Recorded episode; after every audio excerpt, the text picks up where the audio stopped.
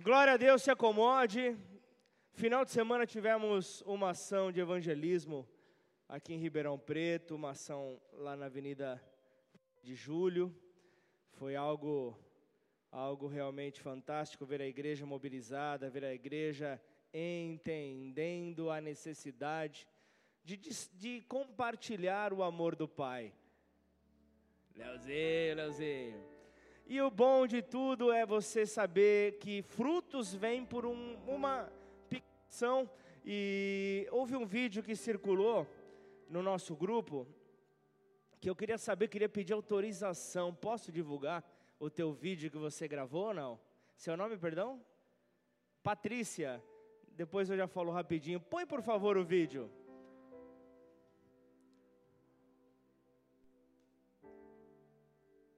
Já me acalmei, posso falar. Gente, aconteceu uma coisa agora de manhã que eu fiquei bastante impactada.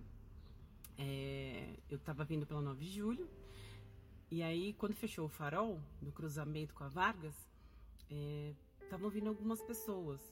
E essas pessoas, um deles estava vestido de Jesus e com uma cruz, e as outras pessoas abriram placas escritas Jesus te ama. Aí aquilo me trouxe muitas lembranças boas da minha igreja lá em São Paulo, né? Do grupo de teatro, era muito legal. E eu fiquei ali pensando, falei que lindo eles fazendo essa mensagem.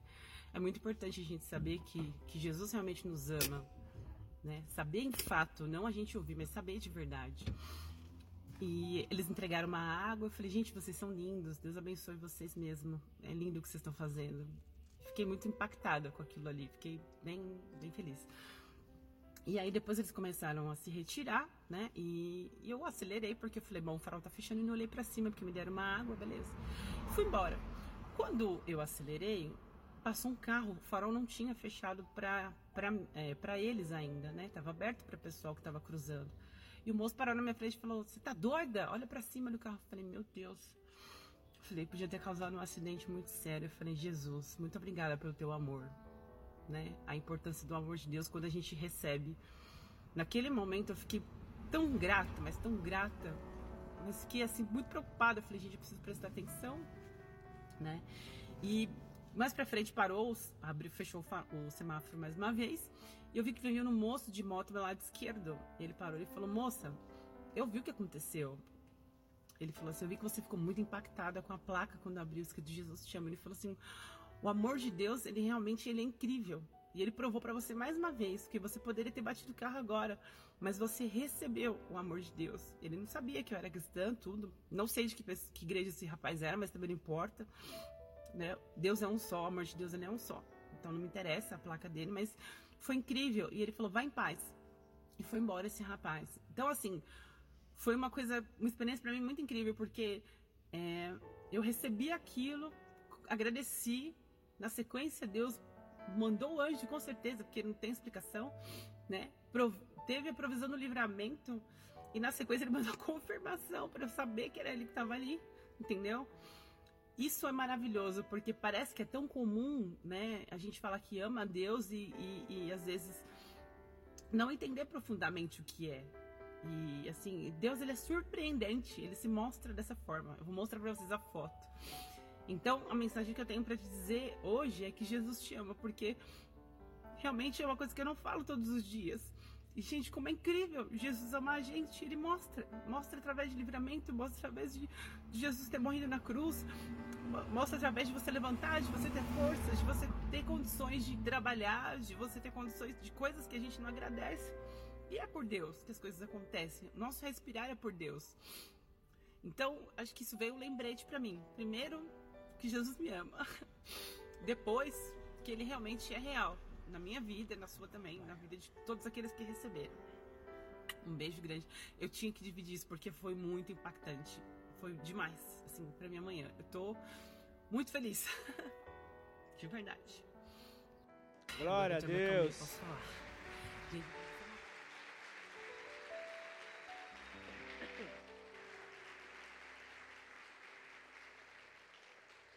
Acho que depois disso não precisamos mais pregar, então coloque-se de pé no seu lugar, vamos embora. Mas Patrícia, que Deus te abençoe, tem algo da parte de Deus para a tua vida. Paulo fala aos Romanos, porque eu estou bem certo de que nem a morte, nem a vida, nem os anjos, nem os principados, nem as coisas do presente, nem do porvir, nem os poderes, nem a altura, nem a profundidade, nem qualquer outra criatura poderá separar-nos do amor de Deus que está em Cristo Jesus, nosso Senhor.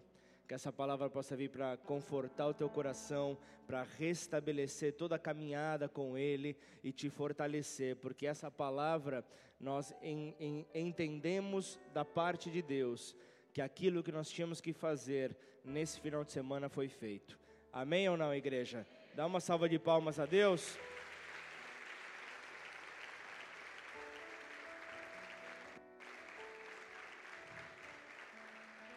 Glória a Deus. É bom fluir no rio certo? Ou não é bom, Caetano? Fluir no rio certo do Senhor, Deus honra, amém ou não? Então que você procure ouvir a voz de Deus para você estar aonde o Senhor quer que você esteja, amém? Isto é obrigação de todo cristão, amém? Porém nem todos nós fazemos isso, mas que isso possa trazer uma lição para nós nessa noite, em nome de Jesus, mais uma vez. Patrícia, que Deus te abençoe, foi um prazer conhecê-la e espero poder conhecê-la ainda mais em nome de Jesus, amém? Glória a Deus. Eu quero já entrar na mensagem desta noite, quero poder compartilhar aquilo que Deus vem falando comigo nesta semana, mas eu creio que de uma maneira mais geral, vem falando nos últimos meses, e eu quero poder trazer de uma maneira bem breve, bem clara para a igreja. Quero poder compartilhar a respeito de algo talvez que possa trazer um pouco de dificuldade de compreensão. Eu costumo ver, eu sou de um tempo que, mais quando eu era criança, eu conhecia pessoas mais experientes, maduras, senhores, que não jogavam fora nada. Sabe aqueles, Magu, mestre Magu, que é o que faz os concertos? Como que é, Caetano, você que sabe de desenho animado? Eu não sei como é que é, mestre Magu, não é? Mr. Magu, que é o das maracutaia. Maracutaia que fala? Não é, né? Gambiarra, das gambiarras. Mas, por que eu digo isso? Porque existem coisas que não vale a pena jogar fora. Existem coisas que vale a pena você consertar. Estamos aqui, temos aqui no nosso meio comerciantes que possuem oficinas técnicas, né, de conserto de celulares. E nessa hora eu posso estar fazendo um jabá gratuito para você. Na atual conjuntura, com preços de celulares lá em cima, de repente consertar vale a pena. Mas existem certos tipos de conserto que nós vemos que traz um pouco de desconfiança. A partir desses consertos adaptados, nós temos aquela sigla ATP1 e ATP2. Já ouviram falar dessa ou não? Essa aí do teu marido, hein, Raquel? A ATP1 é adaptação técnica provisória, e nós temos a ATP2, que é a adaptação técnica permanente, e essa daí é um suor, é um frio na espinha, é aquela adaptação, é o acho que vai dar certo, são aquelas dificuldades que nós encontramos, mas nós precisamos compreender que precisamos nos esforçar, sem fazer gambiarra, para gerar reparos nas nossas vidas, em coisas que realmente importam. E eu quero falar nessa noite a respeito de uma mensagem que Neemias compartilha no seu livro, que fala justamente sobre um reparo. Eu quero falar nessa noite sobre reparo da porta velha. Esse é o tema da mensagem, e para que você entenda o que isso significa, do que o pastor está falando, reparo da porta velha, vamos por partes.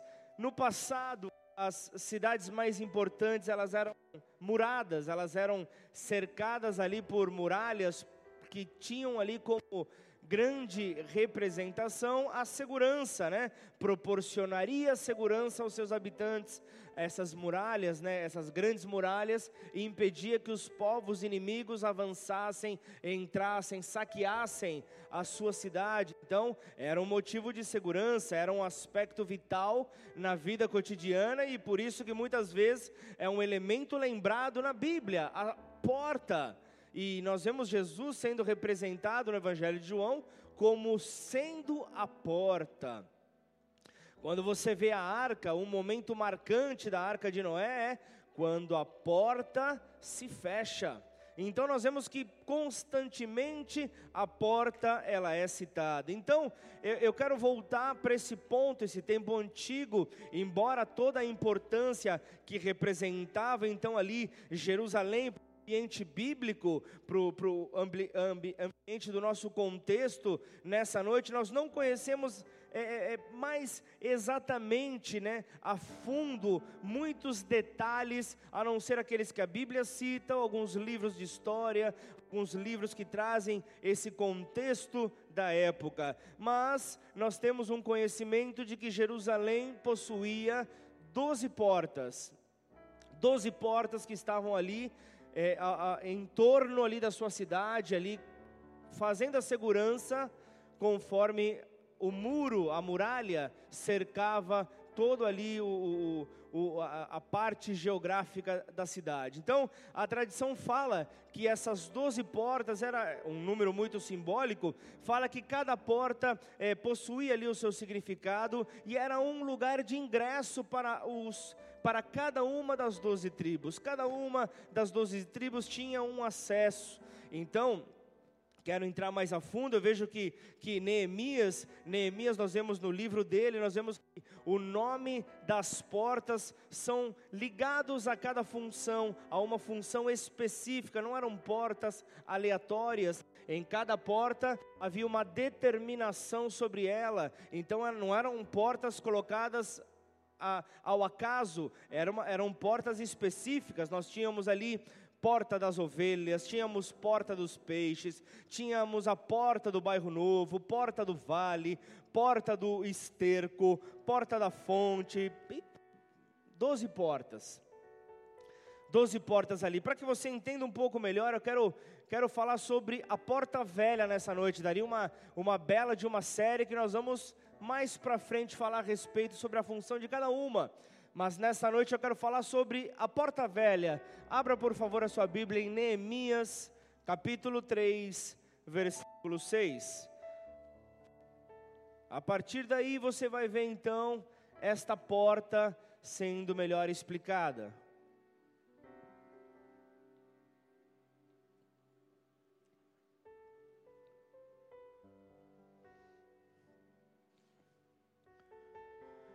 Neemias capítulo 3, versículo 6.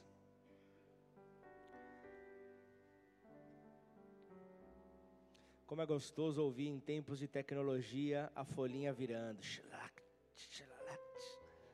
Nada melhor do que a folhinha, nada melhor do que a Bíblia. Mas vivemos tempos de tecnologia, pessoas, nada contra, sou adepto, mas sou apaixonado pela Bíblia Sagrada. Essa daqui eu tenho desde a minha época de solteiro. Essa aqui é um presente que Deus me deu quando me chamaram para fazer o curso de líderes em São Paulo em 2003. Como eu fiquei feliz. Essa aqui é uma Bíblia, versão Almeida, mas é uma Bíblia voltada para a liderança. É a Bíblia da liderança. Neemias 3, versículo 6. Diz assim: Joiada, filho de Pazeia, e Mesulão, filho de Bezoidias, aí você que está grávida, olha os nomes bonitos aí para você, hein? Repararam a porta velha, colocaram-lhe as vigas e lhe assentaram as portas com seus ferrolhos e trancas. Junto deles trabalharam Melatias, Gibeonita e Jadom, Meronotita, homens de Gibeão e Mispa, que pertenciam ao domínio do governador de além do rio Eufrates. Ao seu lado reparou Uziel, filho de Araías, um dos ourives, junto dele Ananias, um dos perfumistas, e restauraram Jerusalém até ao Muro Largo. Junto a estes trabalhou Refaías, filho de Ur, maioral da metade de Jerusalém. Ao seu lado reparou Gedaías, filho de Arumafe, esse foi de arrebentar, hein? Defronte da sua casa, e ao seu lado reparou Atus, filho de Asbeneias. A outra parte reparou Malquias, filho de Arim, e Assub, filho de Paate Moabe, como também a Torre dos Fornos. Ao lado dele reparou Salum, filho de Aloés, maioral da outra meia parte de Jerusalém, ele e suas filhas. Até aqui, põe a mão sobre a tua Bíblia, vamos orar, curva sua cabeça por um instante. Paizinho querido, nessa hora só podemos reconhecer um Senhor nesta casa, e és Tu, Senhor Jesus. Por isso, nessa hora convém que o Senhor cresça e nós diminuamos, e a Tua Palavra então possa ser compartilhada na íntegra, na maior verdade possível para as nossas vidas. Aquilo que precisamos, ó Deus, nesta noite, Pai, ouvir para sermos transformados, que possa sair deste altar, ó Pai, que possa sair como uma semente poderosa para encontrar o terreno fértil que é cada coração que nessa noite entrou nesta casa, Pai. Em nome de Jesus, por isso, faça conforme o Teu querer e a Tua vontade. Reconhecemos que o Senhor, ó Pai, está nesta casa, que o Senhor domina este lugar. Reconhecemos que o controle está em Tuas mãos, por isso nós apenas descansamos em Tua presença, prontos para receber a Sua instrução. Por isso, Pai, derrama sobre nós tudo aquilo que o Senhor veio nos entregar nesta noite e cumpra com o Teu propósito para as nossas vidas. Oramos gratos pela Tua fidelidade, em nome do Senhor Jesus. Dá mais uma salva de palmas ao nosso Deus.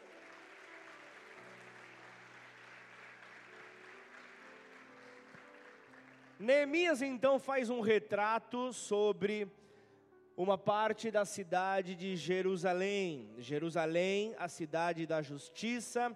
Jerusalém, a cidade da paz, no seu sentido literal, no sentido literal do seu nome. Então, depois do cativeiro, quando o templo foi derribado e queimado, o que nós vemos aqui Neemias descrevendo? Ele retorna para reconstruir as muralhas, a cidade e o templo. E o mais curioso aqui que eu posso ver é que a reconstrução não se resume às muralhas, mas também fala que as muralhas é só o começo.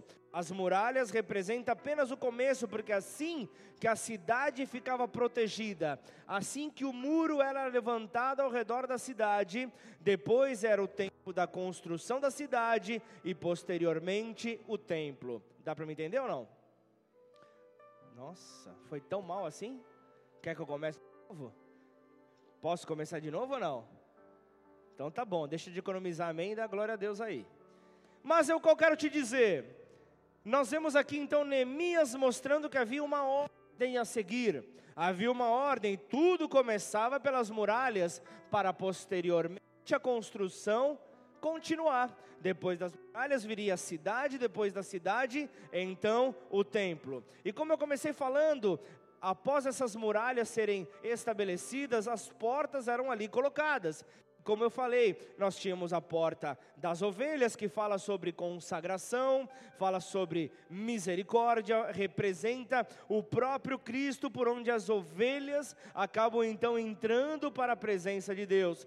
Esta a porta das ovelhas, a função da porta das ovelhas, aonde os animais que seriam sacrificados acabavam passando. Aqueles animais que seriam sacrificados no templo passavam por essa porta. E então, o que nós vemos aqui? Esta porta, ela não era a única que não possuía ferrolhos, era a única que não possuía ali a fechadura para poder então travá-la, porque ela tinha guardas, e esses guardas estavam ali, permaneciam ali guardando esta porta, e ela permanecia dia e noite sendo vigiada. Então, o que isso nos dá a entender? Essa porta, a porta das ovelhas, por não ter a fechadura, o que nos dá a entender é que a porta da salvação continua aberta para aquele que não encontrou ainda o caminho, para aquele que ainda não encontrou o destino para a eternidade. Por isso a porta permanece aberta. Neemias 3, a partir do versículo 1, fala sobre isso.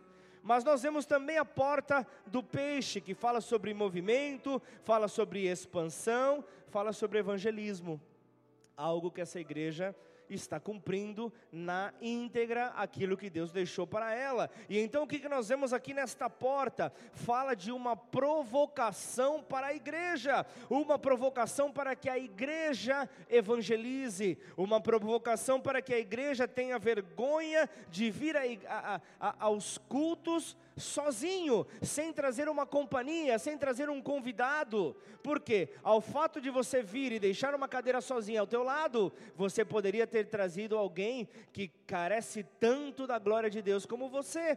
Você poderia trazer alguém que está ali sedento, está com fome e sede de justiça. Por isso é que esta porta gera esta provocação. E o mais curioso, que ao nosso lado poderiam estar os nossos vizinhos, ao nosso lado poderia estar aquele colega nosso do trabalho, poderia estar aquele colega nosso da faculdade, da escola, do curso, tantas pessoas que muitas vezes não conhecem qual é a fé que nós professamos, pois nunca demos testemunho de Jesus para eles.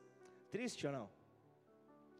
Eu vou encarar esse teu silêncio como algo amargo dentro de você, uma indignação dentro de você. Mas até o final do culto, em nome de Jesus, eu vou arrancar um glória de você. Amém ou não? Glória a Deus. Ou é o áudio que está me boicotando para variar? Não é o áudio, não. O retorno da igreja para mim está ok. O que depende é da igreja, é isso, Ronaldo? Então tá bom, vamos comigo. Mas o que eu quero te trazer aqui, nós temos aqui... como eu falei, a porta do vale, a porta do monturo, a porta da guarda, da fonte, das águas, dos cavalos, oriental, de Efraim. Mas eu quero falar para você hoje sobre a porta velha. Você tem uns minutos para mim nessa noite? Então eu tenho aqui para você, daria uma excelente série, como eu falei, mas eu quero me deter a uma nessa noite. Quero falar dessa terceira porta, a porta velha. E sabe o que é interessante?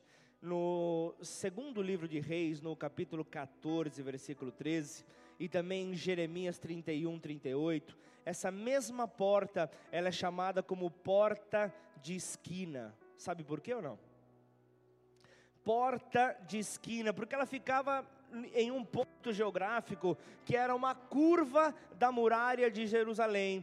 Ali, você seguindo a geografia do local, você via a porta estabelecida numa esquina, a estabelecida numa curva. Era esse o ponto que a porta velha se encontrava, era esse o ponto que a porta velha havia sido instalada. E nos textos mais antigos do hebraico, ela é chamada como porta da velha. Ou seja, a porta é uma referência à antiga cidade de Jerusalém ou à antiga muralha. Então, por isso, porta da velha, a porta da velha cidade, a porta da velha muralha. Então, anota aí se você for ligado. Então, recebe essa hashtag de graça. Se liga na dica. Anota, porque vai ser liberado várias informações no final do culto. Acho difícil você lembrar de todas elas. Então, fica ligado nisso. A porta velha reparada significa que em um determinado momento da nossa vida, nós vamos precisar parar na esquina, parar na curva da nossa vida para rever coisas do passado, para rever coisas que não foram bem resolvidas, para rever situações que nos impedem de chegar no destino aonde Deus tem separado para nós, justamente por causa daquele freio de mão puxado lá atrás. Então nós vemos que precisamos nesta curva rever a nossa trajetória, precisamos rever o nosso passado, rever o nosso presente, para que então possamos ter uma ideia acerca do nosso futuro. Posso ouvir um amém ou não?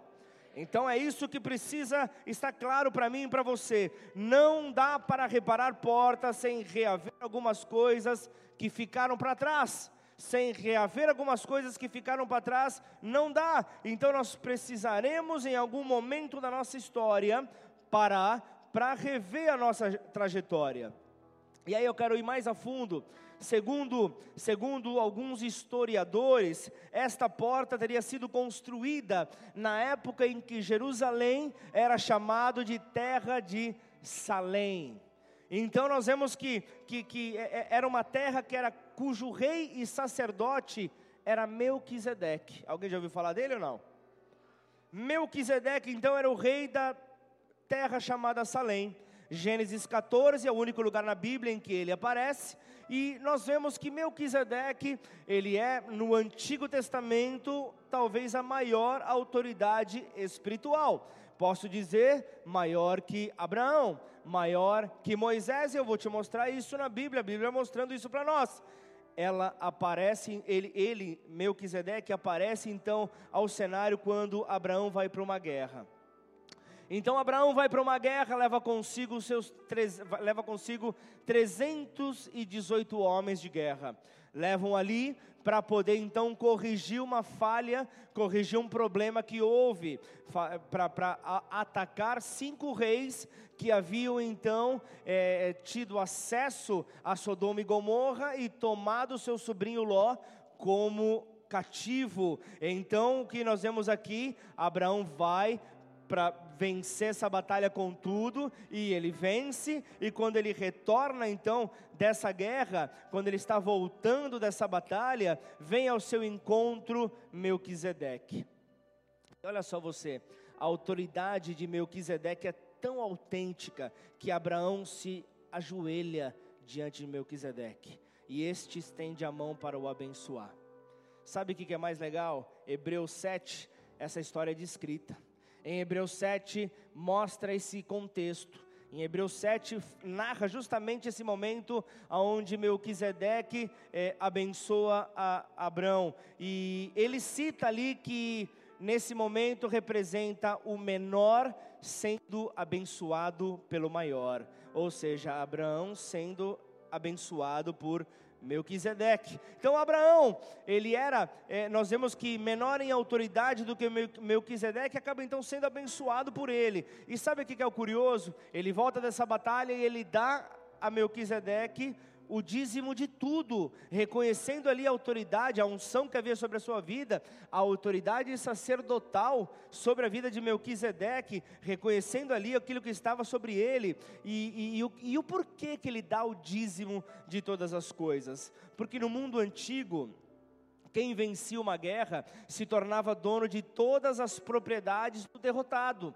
e isso aconteceu com Abraão, e acredita-se que a porta velha tenha sido construída no tempo de Melquisedeque, tenha sido construída no tempo desse rei sacerdote. Ele se tornou uma figura tão importante no cenário bíblico, que a Bíblia chega a descrever uma linhagem sacerdotal de acordo com a ordem de Melquisedeque, de tão clara que é, de tão importante que é, essa autoridade que estava sobre a vida dele. E na Bíblia nós vemos a linhagem, existe duas linhagens ali descritas, né, de maneira clara, é a linhagem levítica e a linhagem segundo a ordem de Melquisedeque. E o que nós vemos? A linhagem levítica era uma linhagem temporal, era uma linhagem humana, mas em Salmo 109 fala sobre uma linhagem sacerdotal, da ordem de Melquisedeque, falando uma mensagem messiânica, falando de uma mensagem que nos leva a Cristo. E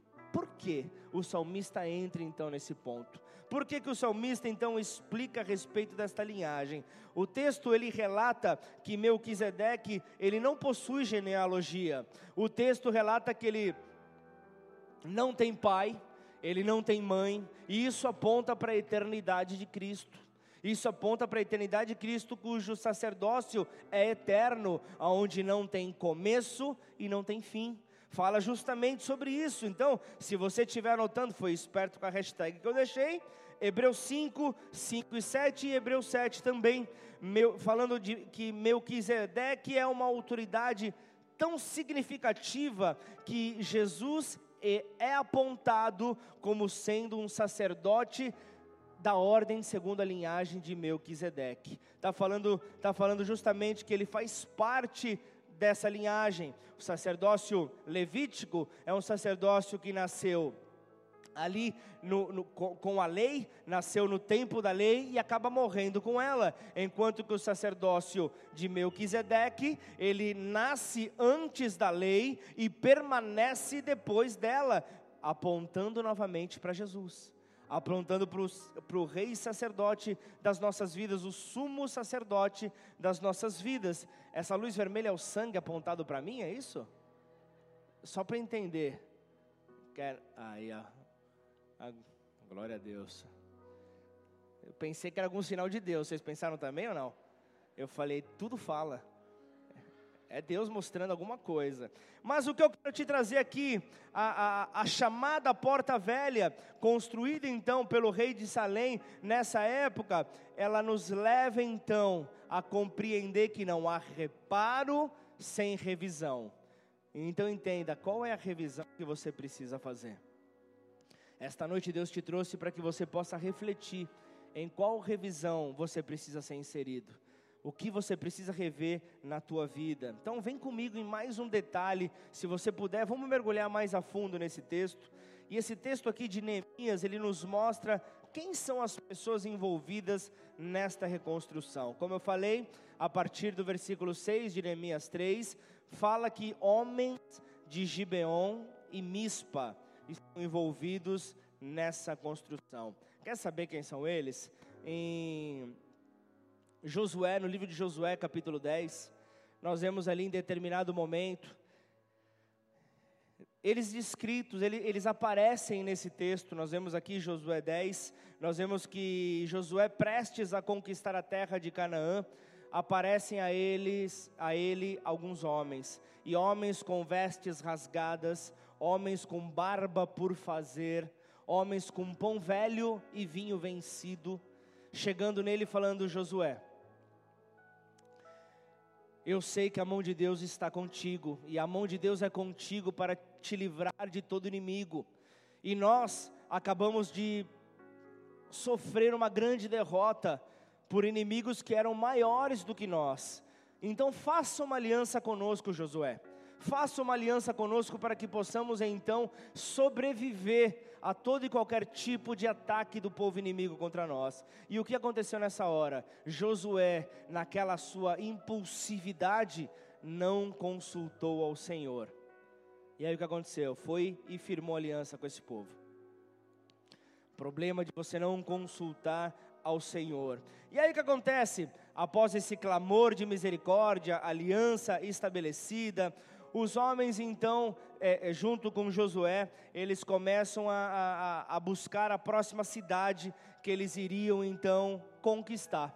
E aí eles chegam ali, eles conquistam algumas cidades, e eles chegam justamente na cidade cujo povo era aqueles de Gibeão. De Gibeão, nome parecido. E então o que aconteceu? Naquela hora Josué lembrou, eu fiz uma aliança em nome do Deus Altíssimo, eu não posso destruir esses homens. E ali naquela hora, o que acontece? Ele vai e se reúne com os anciãos, porque na multidão de conselhos há sabedoria. Então ele começa ali, ele se reúne buscando uma saída, e a saída é passar a espada nesse povo. Não tem como, vai ter que matar esse povo. Só que Saúl, melhor dizendo, Josué permanece sem atacar. E então esses homens acabam virando cortadores de lenha, tiradores de água. Alguém lembra dessa passagem? E então eles viram esses homens. Só que um pouco mais o tempo se passa, então aí entra Saúl. Aí entra Saúl na história. Saúl vai e derrota esses homens, sem saber da aliança que havia sido estabelecida com Josué. E posso te dizer uma coisa? Deus leva muito a sério essa coisa de aliança. Deus leva muito a sério esse assunto de compromisso, porque nós nos convertemos naquilo com que estamos compromissados. Nós precisamos estar atentos a isso, e Deus ele tem tanta seriedade nesse assunto, que a Bíblia aqui mostra que esses homens estavam condenados à morte, e que se tornaram então rachadores de lenha, tiradores de água, como eu havia descrito, séculos depois então, ajudando a reconstruir Jerusalém. Olha que curioso, quem estava condenado à morte, estava então reconstruindo Jerusalém.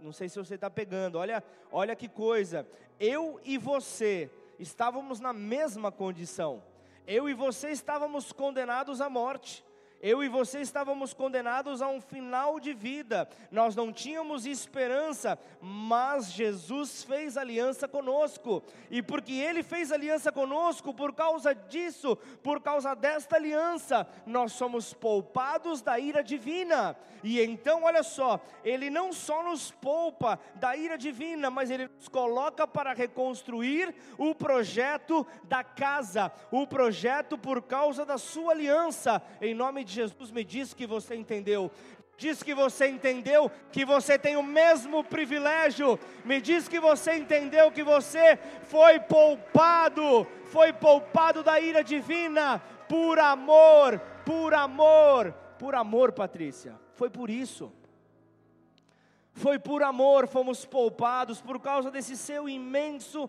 amor, nós somos poupados.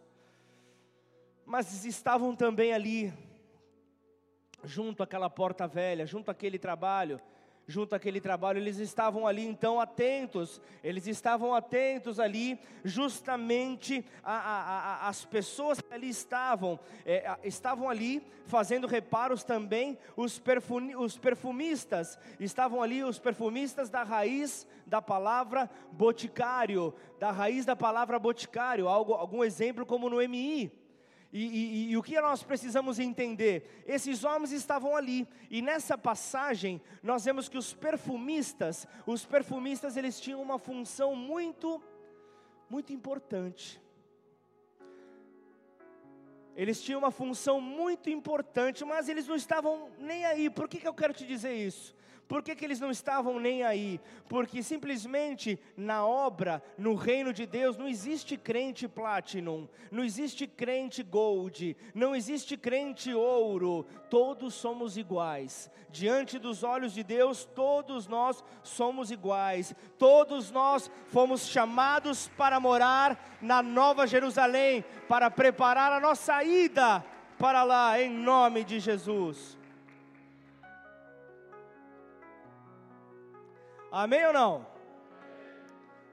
E o que nós vemos então? Lá tem os gibeonitas, como nós vimos, lá tem os perfumistas, lá tem até Moabita estava ali no meio, porque no projeto de Deus, classificação, status, condições, tudo isso é deixado de lado. Tudo isso é deixado de lado porque a prioridade é o reino. A prioridade é o reino, a prioridade é a obra. Eu quero que você entenda, Deus conta contigo. Deus está contando contigo porque você é a prioridade para Ele. Então agora é a hora. Agora é a hora. Só para não deixar ali o seu irmão aí do lado sem entender, sem perceber o que está acontecendo. Cutuca ele e fala, Deus está contando contigo. Deus está contando com você. Deus está contando contigo. Contando contigo, é isso que nós precisamos nos atender. Então, entenda algo, até porque a reconstrução era um trabalho exclusivo para homens, mas você vê que ali é citado que haviam mulheres junto àquele povo, haviam mulheres ali junto aquele povo da reconstrução.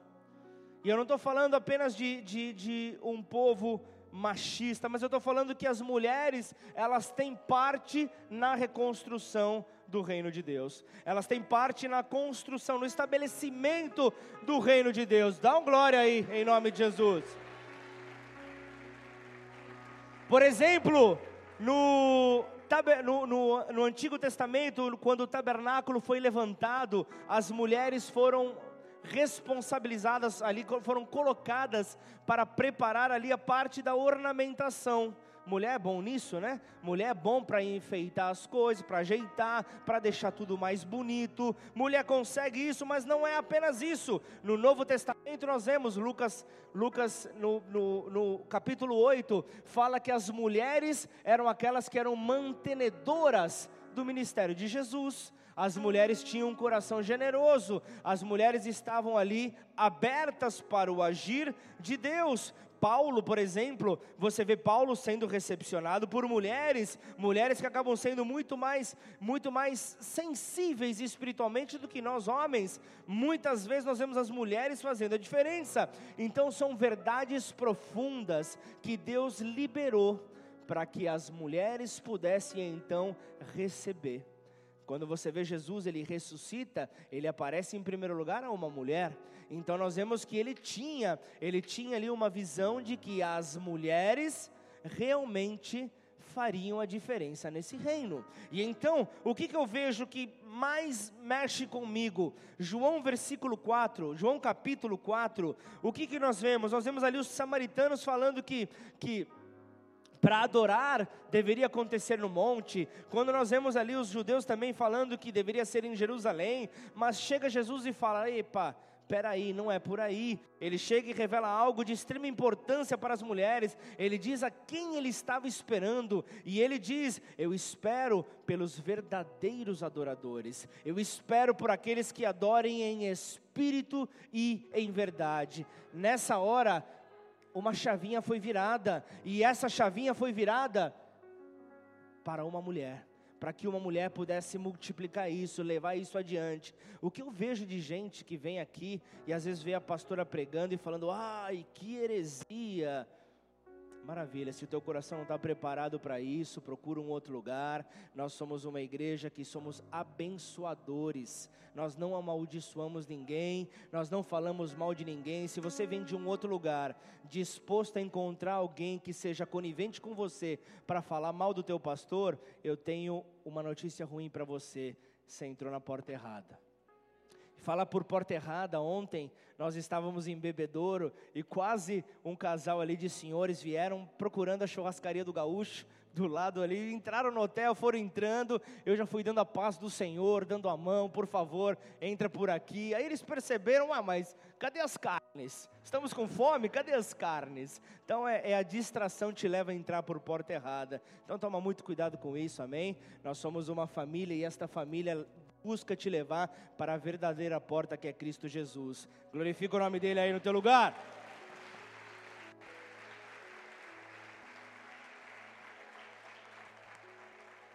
Mas Neemias 3, se eu for avançar no versículo 11, põe ali no telão, por favor. Eu não vou me afastar muito da porta velha, mas eu quero traçar um paralelo. A outra parte reparou Malquias, filho de Harim, e Assub, filho de Paate Moabe, como também a Torre dos Fornos. Lugar onde havia ali, os pães eram assados, onde havia ali cozimentos. Essa palavra existe? Cozimento? Existe ou não? Existe. Onde havia os cozimentos, onde o rango era preparado, vamos trazer para os dias de hoje. Era um tempo realmente pronto. Então não envolvia ali apenas a porta velha, mas havia também a Torre dos Fornos ali, lugar onde aconteciam então esses cozimentos. E isto nos leva a crer que Deus está buscando pelos seus apaixonados que desejam conhecer um verdadeiro alimento, um alimento sólido, um alimento que traz realmente sustentação. E isso em um ano de evangelismo é quando mais a igreja tem que estar envolvido na palavra, para preparar então o tempo de anunciar o Rei dos Reis a todos, o tempo de anunciar aos apaixonados todos. Então eu e você, nós não podemos mais nos contentar com o miojo, eu e você não podemos mais nos contentar com pão com manteiga, não dá mais para nos contentar com lanchinho express, não dá mais para nos contentar com a gelatina. Gelatina, ei, não traz sustentação, gelatina é sobremesa. Não dá mais para nos contentarmos com esse tipo de alimento de criança, como algodão doce, não dá mais. Não dá mais para você estar satisfeito com esse tipo de alimento. E eu quero declarar nesta noite, Deus vai levantar neste lugar homens que irão para o forno para preparar comidas sólidas. Em nome de Jesus, é o tempo de você deixar que a tua cegueira pare de te paralisar. Eu estou cansado de ver mulheres apenas trabalhando, somente mulheres ali colocando a mão na massa. Dá uma olhadinha aqui, os nossos obreiros, só tem mulher praticamente. Cadê os homens nesse lugar? Onde vocês estão? Por que que vocês não estão assumindo o papel de vocês? Por que que vocês não estão se posicionando? Por que que vocês estão terceirizando para as mulheres toda a sua responsabilidade? Deixa de ser frouxo, vamos levantar, vamos glorificar o nome do Senhor. Eu creio que nesse lugar existem homens apaixonados, e se você está aqui, dá um grito de glória a Deus no teu lugar. Em nome de Jesus, vamos abandonar toda a paralisação. Levanta, homem de Deus, fica de pé no teu lugar, homem, fica de pé e declara: eu vou me posicionar. Mas com voz de homem, não de mulher. Eu vou me posicionar. A caixa de som nem tremeu ainda, continua. Eu vou me posicionar. Meu bigode nem ainda ficou ouriçado, vai.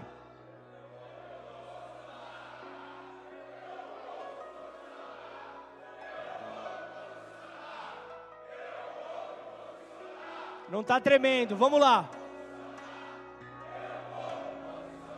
Amém! Glória a Deus! Pode se assentar. Aleluia! Tem mulher solteira nessa casa? Tem mulher solteira ou não? Aqui não é lugar para banana de neve não, amém? Aqui é lugar para homem de Deus, homem posicionado. E mulher, você fica no teu lugar. Mulher não vai atrás de homem. Mulher espera pelo tempo oportuno e Deus manda o homem até você. Amém? Glorifica a Deus mais uma vez aí. É tempo de crescer com saúde. Desculpa, visitante, se você ficou escandalizado. Não era com você, era com os membros da igreja. Amém? Mas agora já colocamos para fora e vamos embora, começar em mim, amém ou não? Essa palavra é para todos nós. Então o que seria restaurar a porta velha? Jeremias 6, versículo 16 fala, assim diz o Senhor, ponde-vos à margem no caminho e vede, perguntai pelas veredas antigas, qual é o bom caminho? Andai por ele e achareis descanso para a vossa alma, mas eles dizem, não andaremos. Então o que eu quero te dizer, naquele tempo não haviam estradas, naquele tempo nós não tínhamos ali a Anhanguera, Bandeirantes, não tínhamos esse privilégio que hoje nós temos. Então, naquele tempo o que existiam eram caminhos pela qual o povo trilhava. Então o povo, após voltar do cativeiro, encontrava caminhos com o mato alto. Encontravam caminhos ali que estavam escondidos, não conseguiam então enxergá-los ali de uma maneira clara. Então o que o texto está dizendo para nós? Não façam novos caminhos, mas reparem as veredas antigas, reparem os antigos caminhos. Pare de querer ficar criando novidade, pare de querer, não esqueça da tua trajetória. Ou como meu irmão Maurício diz, respeita a minha história. Nós não podemos então simplesmente querer achar coisa nova, caminhos que nos levarão mais rápido para o lugar onde nós desejamos entrar, mas muitas vezes você vai ter que reparar o caminho. E sabe o que é isso? É como o John faz aqui no caminho que liga ao SESI. Quem estaciona do outro lado sabe que às vezes o mato cresce, e aí era muito mais fácil do lado, abrir um caminho e andar por cima da grama, mas existe um caminho. Então ele vem ali com o seu maquinário apropriado e limpa o caminho, e então restaura a vereda antiga, restaura o caminho antigo, restaura ali a trajetória. Então não se esqueça, não abra mão daquilo que te fez chegar até aqui. Se você chegou até aqui, a trajetória que você teve foi justamente um plano de Deus para que você se fosse formado na pessoa que você hoje é. Então não esqueça desse tempo. Então descubra as veredas antigas. Isso fala de perseverança, isso fala de permanecer. Atos 2:42 fala que o povo ali na igreja primitiva permanecia na doutrina dos apóstolos, eles continuavam. Fala de continuidade, de perseverança. Ninguém ficava criando assunto novo, ninguém ficava criando novidade, era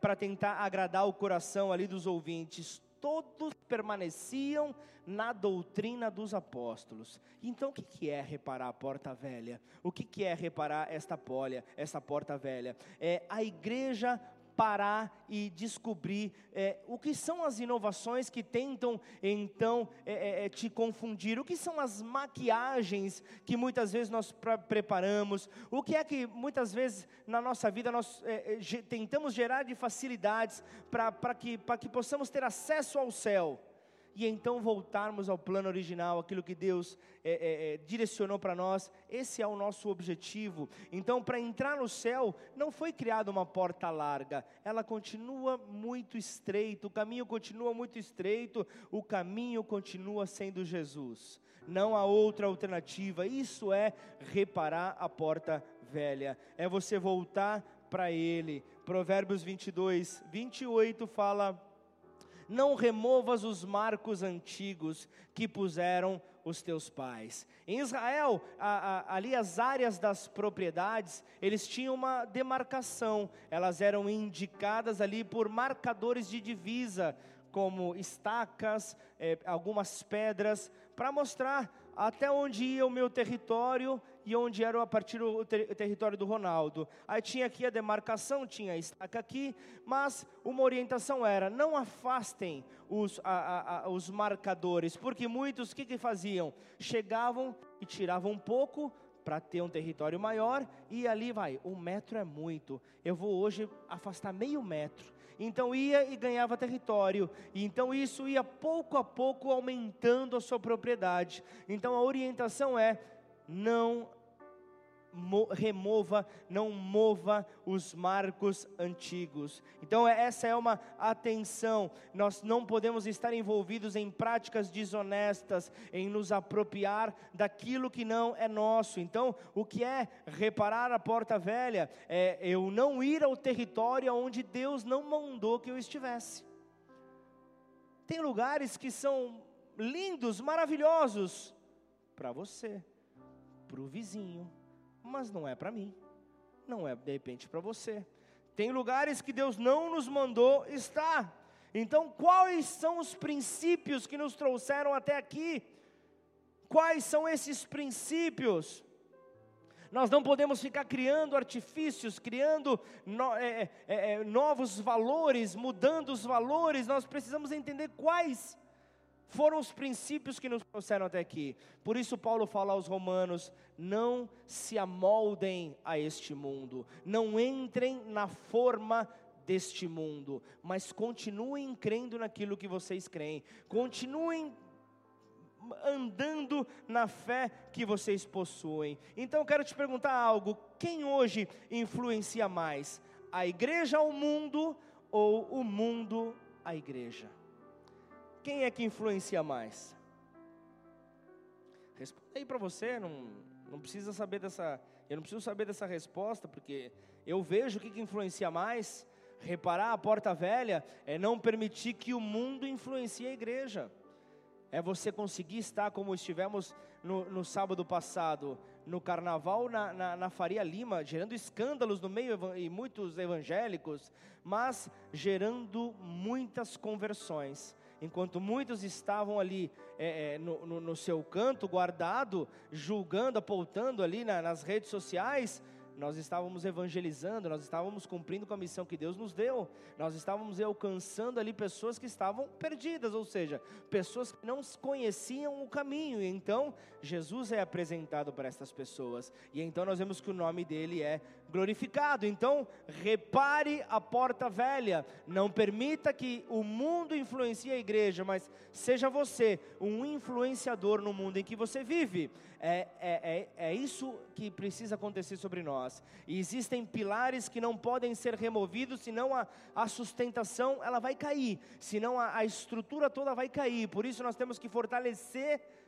aos pilares das nossas vidas. Então a igreja ela precisa reparar a porta velha, sempre revendo os seus valores espirituais. Eu sei que vivemos a fase mais fácil de se pregar o evangelho. Eu me lembro que na minha infância, não há muitos anos atrás, mas na minha infância eu não via tantas igrejas abertas, tantas pessoas sedentas por ouvir do evangelho, tantas pessoas ali abertas para receber dessa palavra, tantos missionários enviados ao mundo. Não havia isso, aqueles que abriram o caminho para nós estarmos vivendo aquilo que nós estamos vivendo hoje. É isso que nós precisamos entender, é isso que nós precisamos ver. Nós vemos missionários que vieram até os pés de Jesus para preparar esse caminho, para preparar esse ambiente para nós, e hoje nós colocamos tantos empecilhos para que a obra de Deus aconteça. Por que isso está acontecendo? Missionários, homens de Deus que desbravaram N territórios para vivermos o que estamos vivendo, e nós muitas vezes nos portamos como crentes manhosos, reclamando de tudo que Deus nos deu. Muitas vezes não evangelizamos, nós criamos dificuldades para ir nas missões, nós colocamos barreiras, empecilhos. Se o carro der problema, eu não vou para a igreja. Se a minha mulher me encheu a paciência, eu não vou para a igreja. Se o meu marido me irritar, eu vou procurar fazer outra coisa. Se o pastor não vai na igreja, eu me dou folga. Nem o pastor não está, o pastor está fora, eu me dou folga. Empecilhos. Isso tudo porque eu estou com a porta velha caída. Então a minha motivação está caída, o meu propósito está condicionado às circunstâncias, o meu propósito está condicionado ali a circunstâncias que são pequenas diante do reino de Deus. Por isso nós precisamos avaliar aquilo que nos trouxe até aqui. Por isso, avalie muito bem. A Bíblia fala que o povo perece pela falta de conhecimento, então busca conhecer um pouco mais, busca compreender o que é que te trouxe até aqui, busca compreender tudo que você viveu até aqui, e então faça o reparo desta porta velha. Então repare isso que ficou destruído. E como na Reforma Protestante, onde houve ali um renovo para o Evangelho, nós vemos ali que são pilares que precisam estar bem fortalecidos na nossa vida. Você se lembra ali que havia um pilar da Reforma Protestante que era só lhe deu glória, que falava justamente sobre somente a glória. Falava justamente ali porque a igreja romana ensinava e exigia também que deveria haver uma devoção ao clero que lá existia, a homens considerados santos, para que poderiam interferir diante de Deus. Era essa então ali o ensinamento, era eles que tinham poder para trazer perdão de Deus para essas pessoas pelos seus pecados ali, e isso trazendo ali algumas bênçãos para os homens. E então quando eles estavam na presença do Papa e dos cardeais, a reverência deveria ser tamanha, a reverência deveria ser tal, beirando até raias de adoração.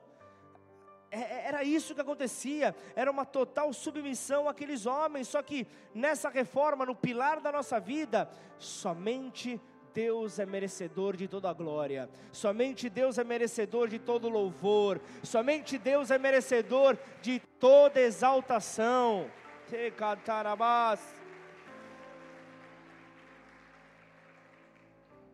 Romanos 11:33, ó profundidade da riqueza, tanto da sabedoria como do conhecimento de Deus, quão insondáveis são os seus juízos, e quão inescrutáveis os seus caminhos.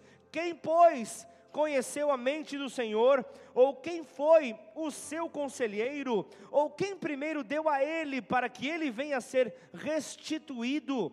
Porque dele, por meio dele e para ele são todas as coisas. A ele, pois, a glória eternamente. Só a ele a glória, em nome de Jesus.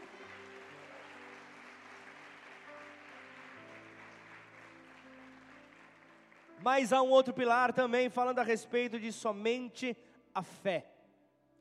Para não abandonarmos a fé. Mas está difícil, eu estou passando por vários problemas, eu estou passando por várias dificuldades, eu estou com o coração fechado. Não abandone a fé.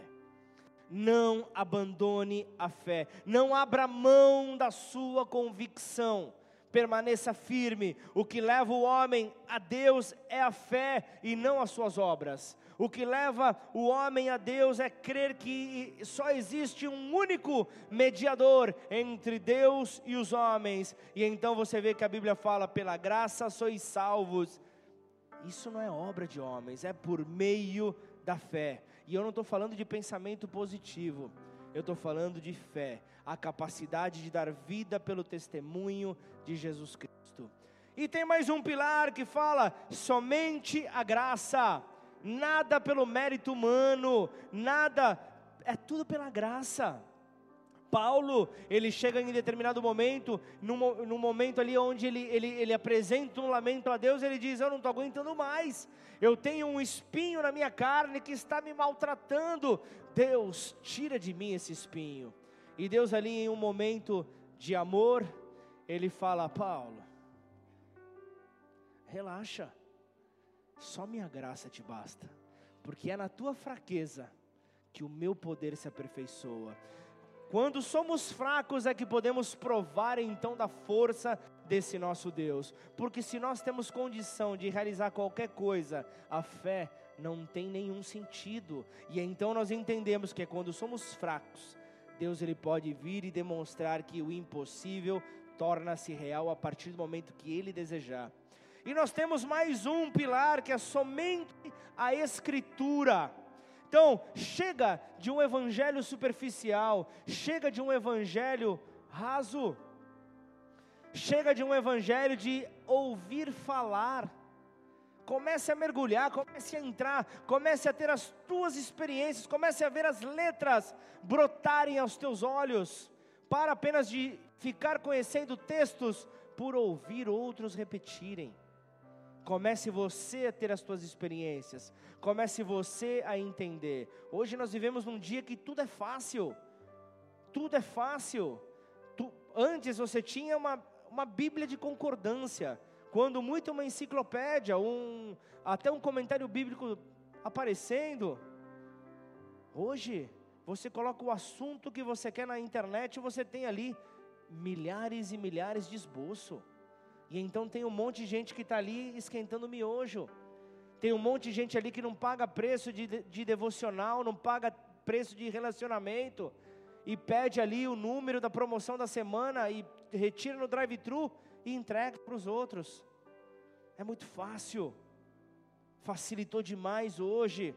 Que esta casa nunca abandone a palavra de Deus. Que esta casa nunca abandone, que você não tenha a sua paciência corrompida diante da palavra de Deus. Mas antes, faça a diferença. E o que eu quero te dizer, de uma maneira bem clara, não fica preocupado em procurar uma igreja próximo da tua casa. Não fica preocupado em procurar uma igreja que seja próximo de onde você está, mas procura uma igreja que está próximo da Bíblia. Procura uma igreja, posso ouvir um amém ou não? Uma igreja que está próximo da Bíblia. E então nós vemos um pilar fantástico, que é somente Cristo. Chega do homem ser adorado. Chega de, ao invés de mergulharmos na palavra de Deus, postarmos nas redes sociais vídeos de pregadores que estão ali com marketing digital multiplicando as suas mensagens. Não digo que não sejam bênção. mas tem a tua experiência. Hoje, pelo menos os homens, mulheres, vocês já são super posicionadas, mas hoje você falou, eu me posiciono. Se deu mal, negão. Quem falou foi você. Eu falei alguma coisa para você? Foi você que falou. Eu me posiciono. Eu me posiciono. Então é o tempo. Eu preciso ter relacionamento com Deus. Eu preciso me aprofundar. É um tempo de eu ter uma palavra pronta, sempre para aquele que vem, muitas vezes desolado ao nosso lado. Pessoas que estão próximas a nós precisam de uma palavra de amor, uma palavra de fortalecimento. E muitas vezes nos falta, por falta de relacionamento. Então o que é que nós precisamos? Reparar essa porta caída, reparar essa porta velha. Nós precisamos reparar essa porta velha. Parar na esquina para rever aqueles princípios que nós descartamos, que nós negociamos. Então eu quero te dizer, toma cuidado, porque um pouco de fermento leveda toda a massa. E aquilo que muitas vezes nós chamamos de simples, acaba nos afastando da vereda antiga. Salmo 139, 23 fala, sonda-me, ó Deus, e conhece o meu coração. Prova-me e conhece os meus pensamentos. Vê se há em mim algum caminho mau e guia-me pelo caminho eterno. Então não deixe que a sua igreja seja invadida pelo mundo. Curva sua cabeça, feche seus olhos.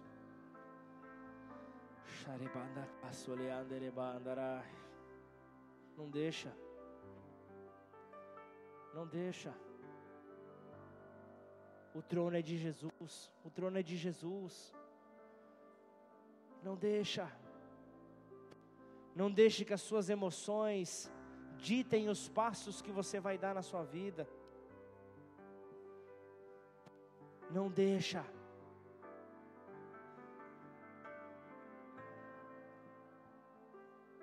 Faça a diferença. E para fazer a diferença nós temos que plantar algo diferente, senão faremos a mesma coisa e apenas reproduziremos a mesma coisa. Pô, pastor, mas que chato, toda vez você fala, vamos orar, vamos ler a Bíblia. Você deveria estar me agradecendo, porque eu estou te levando para mais perto de Deus. Até quando? Até quando nós vamos viver uma superficialidade? Tem tanto amor aqui dentro, tem tanto amor para poder ser multiplicado. Basta apenas encontrar o caminho para liberar. E eu não estou falando que você está perdido, não entenda errado. O que eu estou falando, você está acumulando nas tuas despensas uma porção grande de amor, que você poderia estar liberando, lançando à frente. Poderíamos estar fazendo tantas coisas, mas resolvemos estar aqui, nos envolvendo no amor de Deus, nos envolvendo com o amor do Pai. Por isso eu quero nesta hora poder orar pela tua vida. Se você nessa noite sair daqui indignado com você mesmo, com a tua postura, com a mensagem que você ouviu, eu começo a crer que ela encontrou espaço no teu coração e uma mudança pode começar a acontecer. Tão simples, basta tão somente você crer. Tão somente você crer que Jesus, ao encontrar espaço,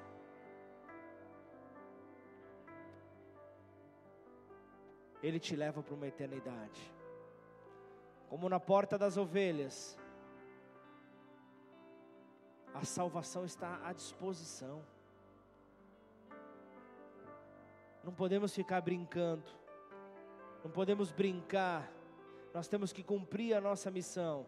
Eu sei que nem todos serão missionários, nem todos serão pastores de púlpito, de plantação de igrejas, mas talvez você não tenha feito a leitura ainda do papel que você representa na sua empresa, do papel que você representa na sua família, ao fato de todas as pessoas te procurarem para pedir uma oração.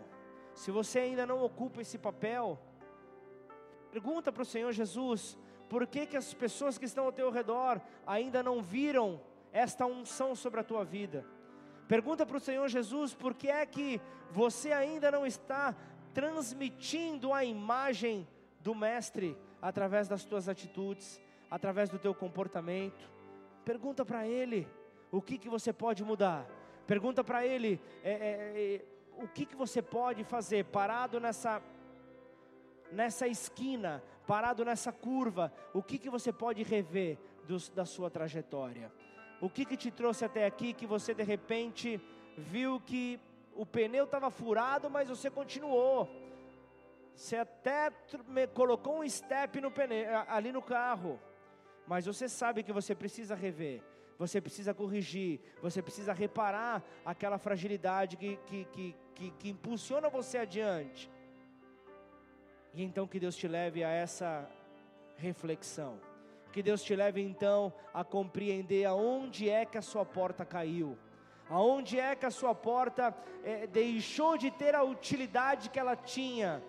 Não sei qual foi a fragilidade que você permitiu que entrasse na tua vida, mas eu quero te dizer algo: é possível reparar, é possível restaurar. Não se preocupe com quem está à sua direita, com quem está à sua esquerda. Talvez nesse momento você esteja tomado por lágrimas. Talvez nesse momento você esteja tomado ali por um desejo de se ajoelhar, de ficar de pé. Não sei. Eu sei que você está na casa do teu Pai. E porque o Espírito Santo de Deus aqui está, você tem liberdade. E porque você tem liberdade, pode agir da maneira que você quer. Na casa do Pai, você não precisa ficar pedindo licença para fazer todas as coisas, para ir de um cômodo para o outro. Você está na casa do teu Pai. Na casa do teu Pai você tem liberdade. Na casa do teu Pai você consegue então realmente ver o amor do Pai. Eu não quis nessa noite gerar uma indignação conferida no teu coração. Nessa noite o que eu quis gerar é uma indignação, talvez pela tua falta de posicionamento. De repente você é casado, a tua mulher toma frente de tudo, e você ainda reclama que ela não é submissa. Não é questão de submissão, é questão de falta de posicionamento. Muitas vezes ela faz aquilo que você deixa de fazer. E eu não estou falando aqui com a intenção de te humilhar, pelo contrário, eu sou o maior incentivador para que você tenha a sua porta restaurada, para que você tenha então os seus sonhos fortalecidos. Repara então essa porta caída e enxergue onde foi que você escorregou, onde foi que você parou, aonde foi que você deixou de ter a motivação para continuar naquela corrida louca que você vivia. E eu não estou falando de desequilíbrio, eu estou falando de intensidade, porque com o Espírito Santo tudo é intenso. Ou você faz parte de uma linha tradicional, ou se você é aquele que faz parte dos frutos da igreja do Pentecostes. Você é alguém que entende que movimento faz parte da minha vida. O movimento faz parte, a intensidade faz parte da minha caminhada. Eu não posso abrir mão dela. Se eu abro mão da minha intensidade, eu estou colocando algo no lugar. Se eu abro mão da minha intensidade com o Espírito Santo, eu estou colocando algo que me deixa confortável no lugar. Porque uma coisa é certa, o Espírito Santo nunca vai te deixar confortável. Eu costumo dizer que se eu não estou vivendo luta, talvez algo de ineficiente está acontecendo na minha vida. Não estou incomodando ao meu adversário da maneira como deveria. Por isso é a hora que eu tenho mais que me atentar, e eu tenho que redobrar as minhas orações, e eu tenho que buscar me arrepender. E eu quero que essa palavra te leve hoje ao arrependimento. Eu quero que essa palavra te leve hoje à compreensão de quem você é. Você pode vestir uma capa e a pessoa que está ao teu lado, ela pode enxergar essa capa e pode reconhecer essa capa sobre a tua vida. Mas quando você chega na sua casa, quando você deita a sua cabeça no teu travesseiro, você não consegue esconder de ninguém. Naquela hora você se posiciona como quem você é. Naquela hora não tem capa, porque você não vai dormir de capa. E então naquela hora você fica da maneira como Deus te trouxe ao mundo. E é nessa hora onde as lágrimas caem. É nessa hora onde o coração palpita mais forte.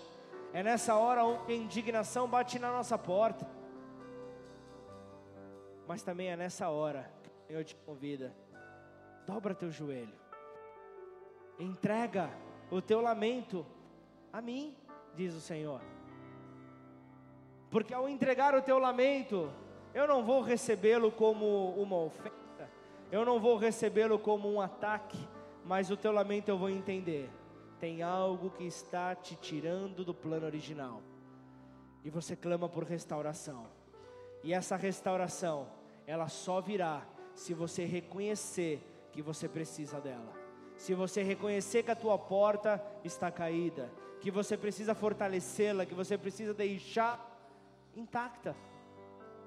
E então nessa hora, eu quero que você, ao ouvir essa canção que nós vamos cantar agora, eu quero que você se coloque de pé, eu quero que você comece a liberar palavras para Deus, eu quero que você comece a liberar palavras que te incomodam. Então vamos adorar a Deus, mas abra o teu coração, se arrependa na presença de Deus. Talvez você queira se ajoelhar no teu lugar, não sei a maneira que você vai se posicionar, mas se coloque diante do teu Deus.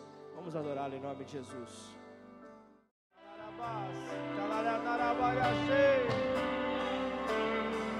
Toca-nos, ó Pai.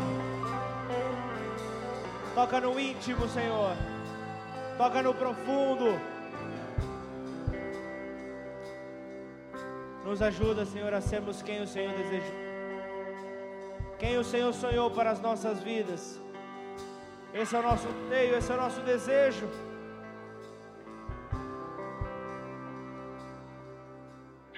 Levanta aqui neste meio, Senhor, os teus missionários, Pai. Levanta nesse meio os teus anunciadores das boas novas, ó Pai.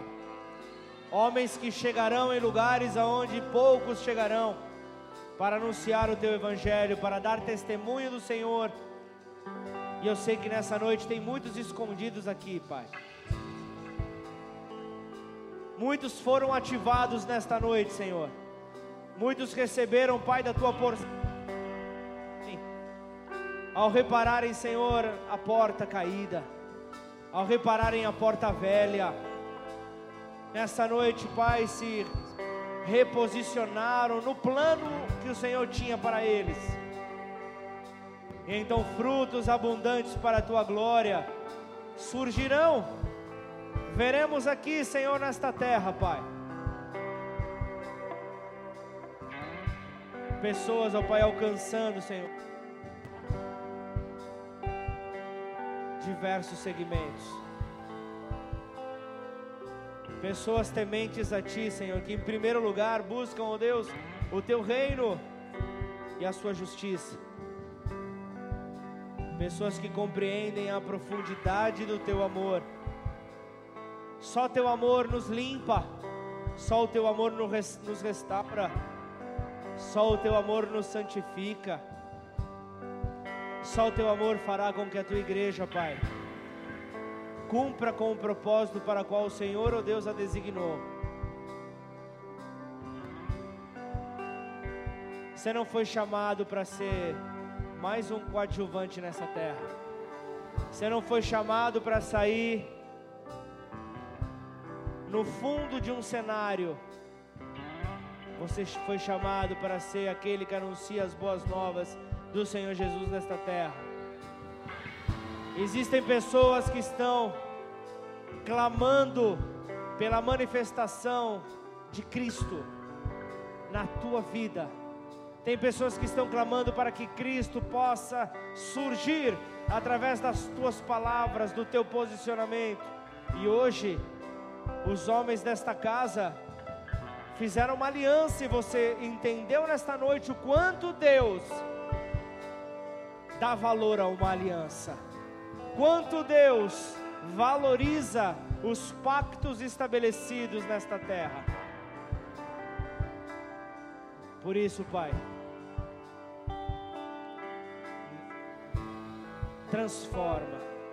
transforma a nossa mente. Nós não tomaremos a forma deste mundo, mas antes nós tomaremos a forma do reino dos céus. E então nós seremos portadores da glória de Deus nesta terra, e levaremos por onde quer que nós formos o amor do Pai. E o que aconteceu ontem no evangelismo foi apenas uma pequena demonstração para aquilo que Deus tem para fazer na tua vida e através da tua vida. E se você está aqui nessa noite e ainda não entregou a sua vida a Jesus, esta é a hora. Talvez conforme a palavra foi sendo liberada e você ouviu falar a respeito da porta velha, você se identificou. Você olhou para você e disse: eu estou assim, eu estou vulnerável, essa porta, ela está caída na minha vida, eu não tenho segurança. E eu não quero apenas sonhar, mas eu quero voltar a ter a segurança que somente Deus pode oferecer. Então, se essa pessoa é você, não importa se você veio hoje aqui pela primeira vez, se alguém te convidou para estar aqui, se você entrou no endereço errado, não importa. O que importa é que você permaneceu até aqui. Isso já começa a te mostrar o que será a tua caminhada. A tua caminhada com Jesus vai estar totalmente ligada à perseverança, a continuar. E você permaneceu até aqui. Então, se você está nessa condição, você quer fazer uma aliança com Jesus, lembre-se que todos estão com os olhos fechados. Você não precisa se envergonhar, mas levanta a sua mão bem alta aí no teu lugar. Eu quero orar por você.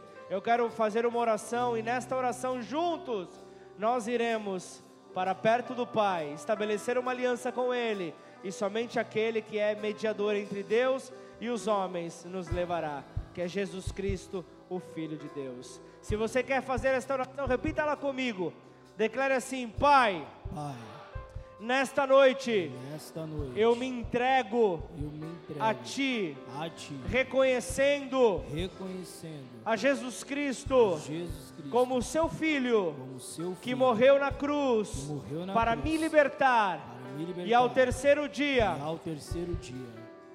Deus Pai o ressuscitou e hoje vivo está à direita de Deus Pai.